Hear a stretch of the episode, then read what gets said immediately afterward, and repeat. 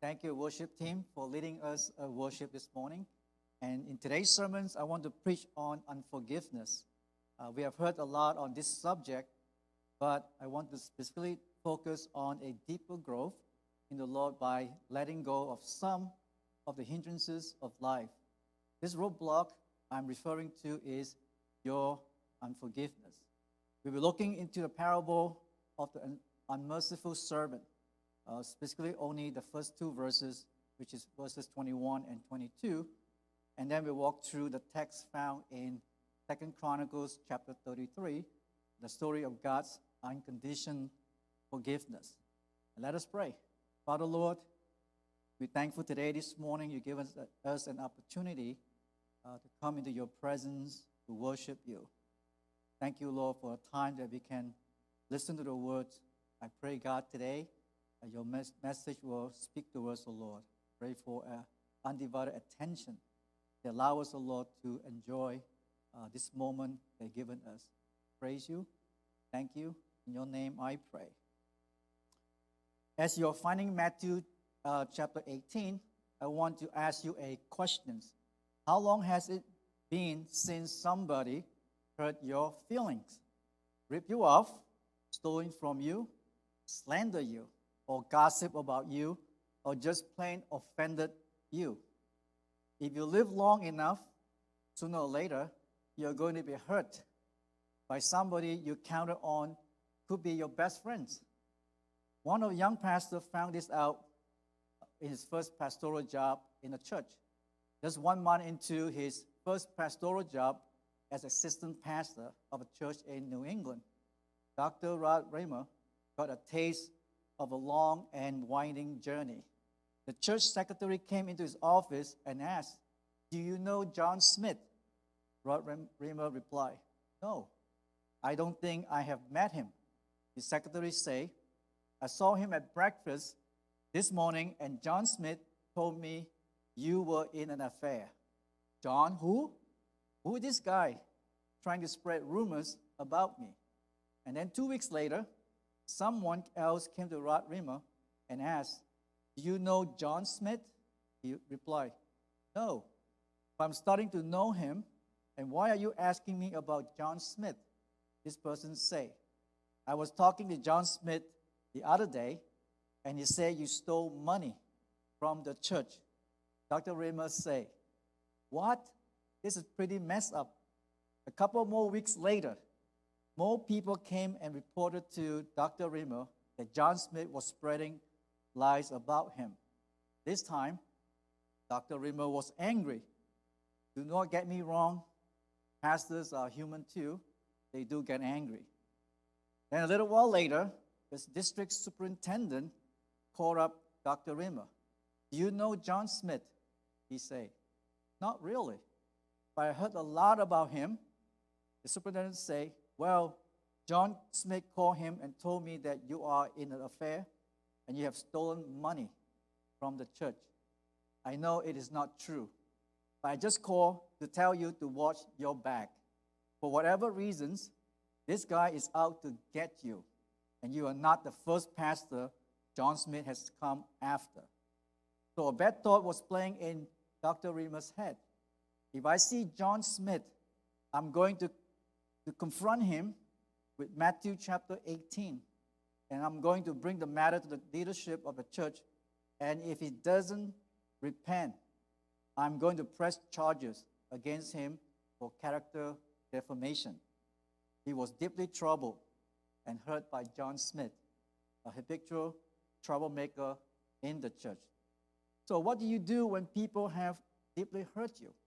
What if they do not own up to it and they will not repent? The Bible has the answer. The answer may be uncomfortable to you, but it is clear in Scripture that we must forgive them. Here is how Jesus said in Matthew chapter 18, verses 7. He says, Woe to the world because of offenses. For offenses must come, but woe to the man by whom the offenses comes. Plain and simple.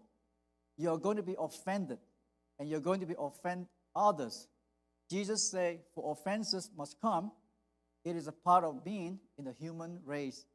Friends betray us, parents abuses us, a spouse may be unfaithful to us, maybe employee robs us blind, or maybe a pastor have let you down. For offenses must come. They are going to come, and sometimes, often, you may not be able to stop them, but you can forgive them. And you may say, Forgive them? No way. If you knew what they did, what they say, and how they treated me, you would know why I cannot forgive them and why I want to get even. Let me tell you this there is freedom in forgiving. And on the other hands, there's also bondage in not forgiving. Refusing to forgive will quench the Spirit of God, hinders your prayer life, and rob the church of what God wants for it. Freedom or bondage, your choice. is up to you. Well, that's what Jesus is talking about in this 18th chapter of Matthew. We have a duty to forgive. Jesus was saying to Peter that to follow him is to, for, is to forgive like him. In verse 21, again, then Peter came to him and said, Lord, how often shall my brother sin against me and I forgive him? Up to seven times? Now, do not be too hard on Peter. He was just trying to be spiritual. You see, the Old Testament law taught that if somebody hurt you, offended you, abused you, that you were obligated to forgive them three times. So forgiveness was limited to three times or three strikes, you're out. So Peter asked up to seven times was very impressive. I mean, Peter doubled what the law required and added one to it. It was as if Peter was playing a mathematical game with Jesus. I'm sure Peter was anticipating Jesus to pat him on the back for being so spiritual. But look what Jesus said to him in verse 22. I did not say to you up to seven times, but up to 70 times seven. That is 490 times. Jesus was saying that when somebody offends you, hurt you, your feelings, talk bad about you behind your back, and you find out about it, if you're obligated to forgive them 490 times. It is your duty as a child of God to forgive those who offended you. Now, I can sum up this parable in one sentence. If you're going to follow Jesus, then you must be willing to forgive like Jesus. In his last years as president of Kenya, Jomo Kenyatta gave the BBC an interview. The interviewer recalls meeting Mr. Kenyatta in his daughter's house over dinner. Mr. Kenyatta told them that during a time when the British ruled Kenya, the British accused him of being head of the Mau Mau's, and of course, he disliked the British. There were all kinds of guerrilla activities going on, and many deaths, and many people were murdered. And when the British finally decided to pull the flag down and turn it over to the people, Mr. Kenyatta was elected, as the president of Kenya. In his first speech, he got up on the radio and he addressed the nation. The British were afraid and frightened to what he, he would say because they thought there may be a great slaughter of British people. And towards the end of the speech, Mr. Kenyatta had something to say to those people who have hurt him deeply. I forgive you. You have accused of me of many things, and you put me in prison, and I have suffered much. And he said, But I want you to know, I forgive you. Will you forgive me? And all of Kenya, there was a relaxation, and people were praying, and thanksgiving were given on two sides because they were forgiving each other. And Kenya has become one of the great countries in all Africa because one man dares to stand up to ask the people to forgive him.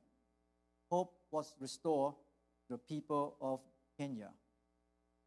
Now, I want to bring up a written account in the Old Testament about a man who had done many terrible things. And when he cried out to God, God forgave him. The account is taken from Second Chronicles chapter 33. It's a long chapter. I'm not going to read that. About this man, I think, which is very wicked. His name is Manasseh. He was a son of Hezekiah, and Hezekiah was one of the best king of Judah of Israel they ever had. He led mightily for his people. He brought reform and turned the people back to God. And then it came time for Hezekiah to die, and he prayed, Oh God, please don't let me die. Please, oh Lord, spare my life. So the Lord spared him for 15 years. And in that 15 years period was born Manasseh, who became the wickedness of all the kings in Judah and Israel. Manasseh became the king at the age of 12, and he set himself to undo the good things that his father has accomplished. He was a very wicked man. The Bible says that Manasseh was guilty of some of the worst idolatries in the history of all Israel and Judah. He set up gods everywhere, even in the temple of God. Other gods where people worship. And, and idolatry is anything that comes between you and God, where self is preferred over God. And so, for all of us here, we can say, in one sense, we have been guilty of one time or another of idolatry. No, God hates idolatry more than any other sins. And under the law of Moses, a man can be stoned to death for engaging in idolatry. The second thing Manasseh was guilty of is immorality. He built altars of Ashtaroth, Baal, and Chemosh, a wild and obscene orgies they had. Priests would cut and beat themselves and then commit immorality themselves with the temple prostitutes. And then Manasseh had religion too. Manasseh also worshiped images in disobedience to the second commandment. Manasseh made Israel raise up altar for Baal and make groves and worship all the hosts of heaven and serve them. All the people were worshippers. They worshiped the stars and they were deeply involved in the depths of what we might call today astrology. But more than that, today we may think that it is an innocent game. But to the people of that day, it is not an innocent game. It is their religion, and God condemned it. And then Manasseh was a murderer, not just an ordinary murderer, but Manasseh was cold blooded. In 2 Kings chapter 21, verse 16, scripture recorded that Manasseh shed very much innocent blood till he had filled Jerusalem from one end to another, besides the sin that he had made Judah to sin, so that they did what was evil in the sight of the Lord. And traditions tells us that Manasseh had Isaiah the prophet tie in between two trees and have him cut into two pieces. That how wicked and terrible Manasseh was. And then he was also a traitor. He betrayed his own country, he betrayed God, and betrayed every trust.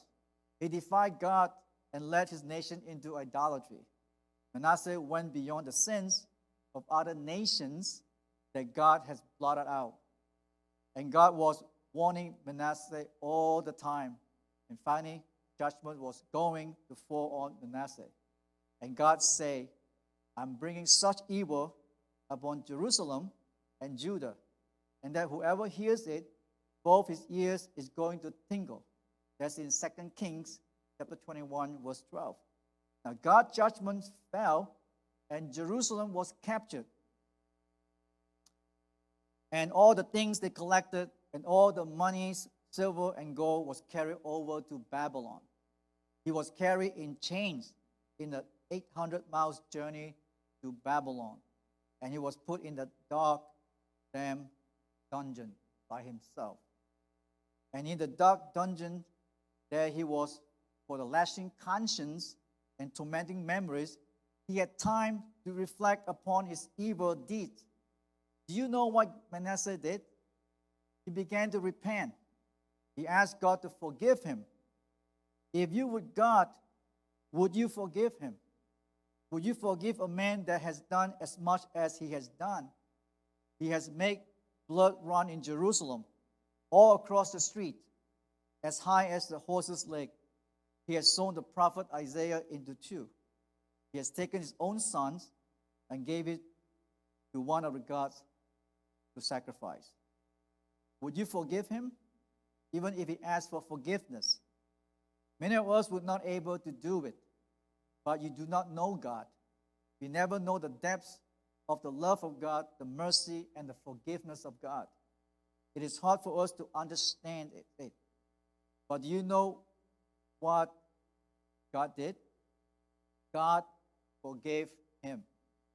When he was in prison, he turned to God, whom he should have turned to years ago to lead Judah in great revival. But he did not do it. In Second Chronicles 33, verse 12, Manasseh began to pray, God, have mercy on me, a sinner. He sought the Lord his God and humbled himself greatly before the God of his father and prayed to him. And this great God of mercy heard Manasseh's cry because the Lord is slow to anger, abounding in love, and forgiving sin and rebellion. That's from Numbers chapter 14, verses 8, verse 18. And in Second Chronicles, chapter 30, verse 9, he says, The Lord your God is gracious and merciful, and will not turn away his face from you if you return to him. And Psalms 86, verse 5 says, For you, O Lord, are good and forgiving, abounding in steadfast love to all who call upon you. God forgave Manasseh. But more than that, do you know what God did after he forgave Manasseh? He restored him to the throne in Jerusalem and became king again. Can you imagine that? Manasseh's property prosperity was restored. God forgave his sins. His heart was renewed. He turned from his former sins. He took away the strange gods and idols out of the house of God. He repaired the altar of the Lord and make sacrifice of thanks and peace offerings. And he commanded his people to serve the Lord God of Israel. If God can do that for Manasseh, he will do it for you and more. On the evening of June 17, 2015, a mass shooter took the lives of nine African American people at a Bible study at Emanuel African Methodist Church in Charleston, South Carolina. The massacre at the historical black church deeply shook this nation. Those people who were shot and killed included the senior pastor, who is also a state senator. What makes this crime so heinous is that for nearly an hour prior to the attack, the shooter had been present and participating in Bible study. A lot of a total of 13 people attended the Bible study, including the shooter himself. According to the accounts of people who talked to survivors, the shooter asked for Mr. Pinckney and sat down next to him, initially listening to others during the study. And then he started to disagree when they began discussing the scriptures. Eventually, he stood up and pulled a gun from his backpack. The first victim was an 87 year old grandmother named Susie Jackson. Jackson's nephew, 26 year old Tywanza Sanders, tried to talk, talk him down and asked him why he was attacking churchgoers. The shooter responded, I have to do it. You rape our women and you're taking over our country. He also reportedly said, You all want something to pray about? I'll give you something to pray about. He reloaded his gun five times, and in the end, nine born again Christians lost their lives. Dylann Roof very calmly walked out of the church and drove off, and he was arrested the next day. Roof is white, and all the victims are black. He told investigator. He did this to start a race war, according to one of the officers. Let's pause for a moment and summarize the account. Nine people died in that rampage. The victims are churchgoers, and they were having an ordinary Bible study on that night. How do you react to this situation if it happens to this church? I'm sure you have every right to hate Dylann Roof, and you would make sure that he will rot in jail. And then I was reading the victims' reactions a few days later.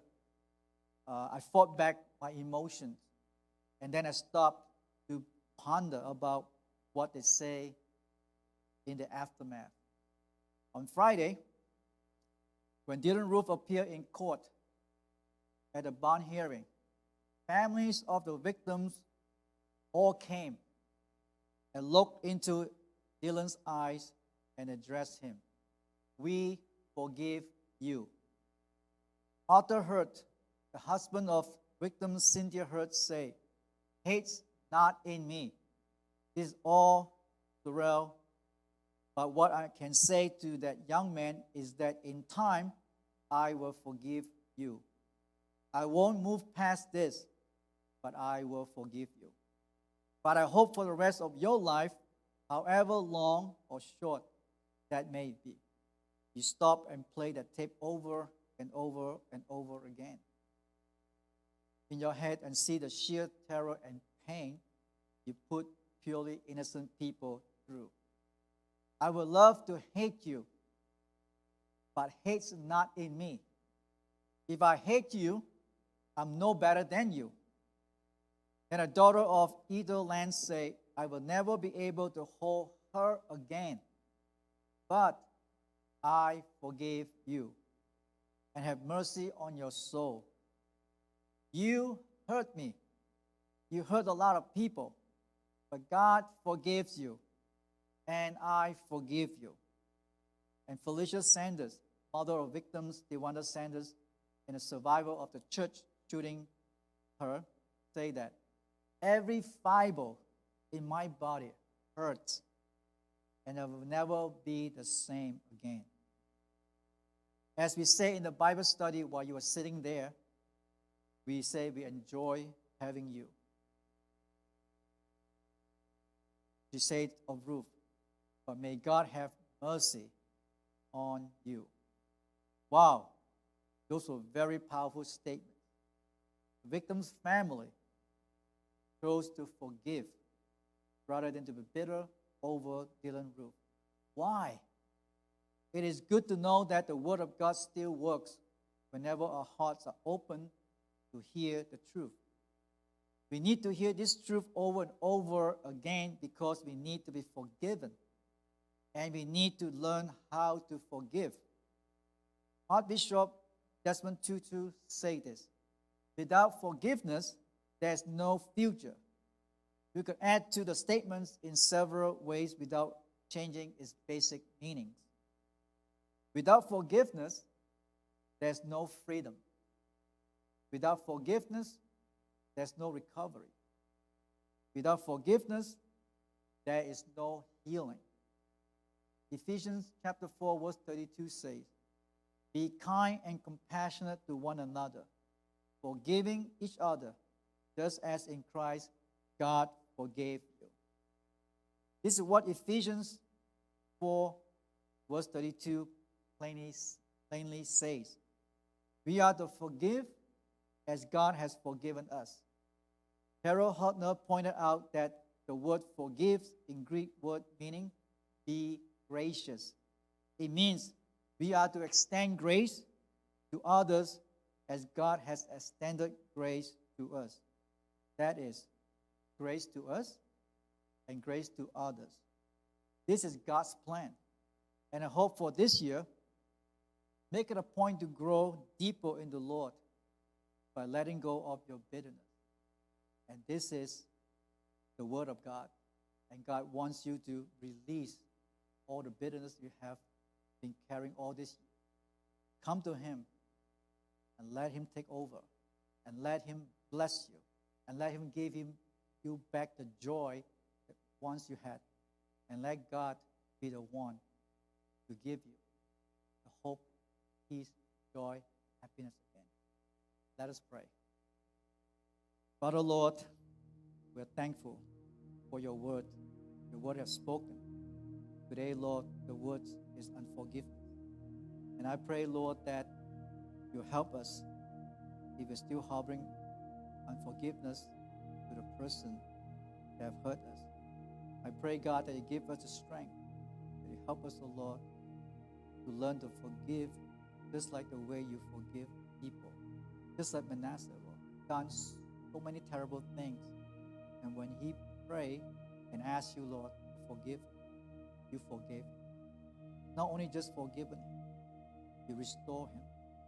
Same thing here, God. I pray for those people in our church that's harboring unforgiveness, that you've helped them, give them back to life. I pray all this in Jesus' name.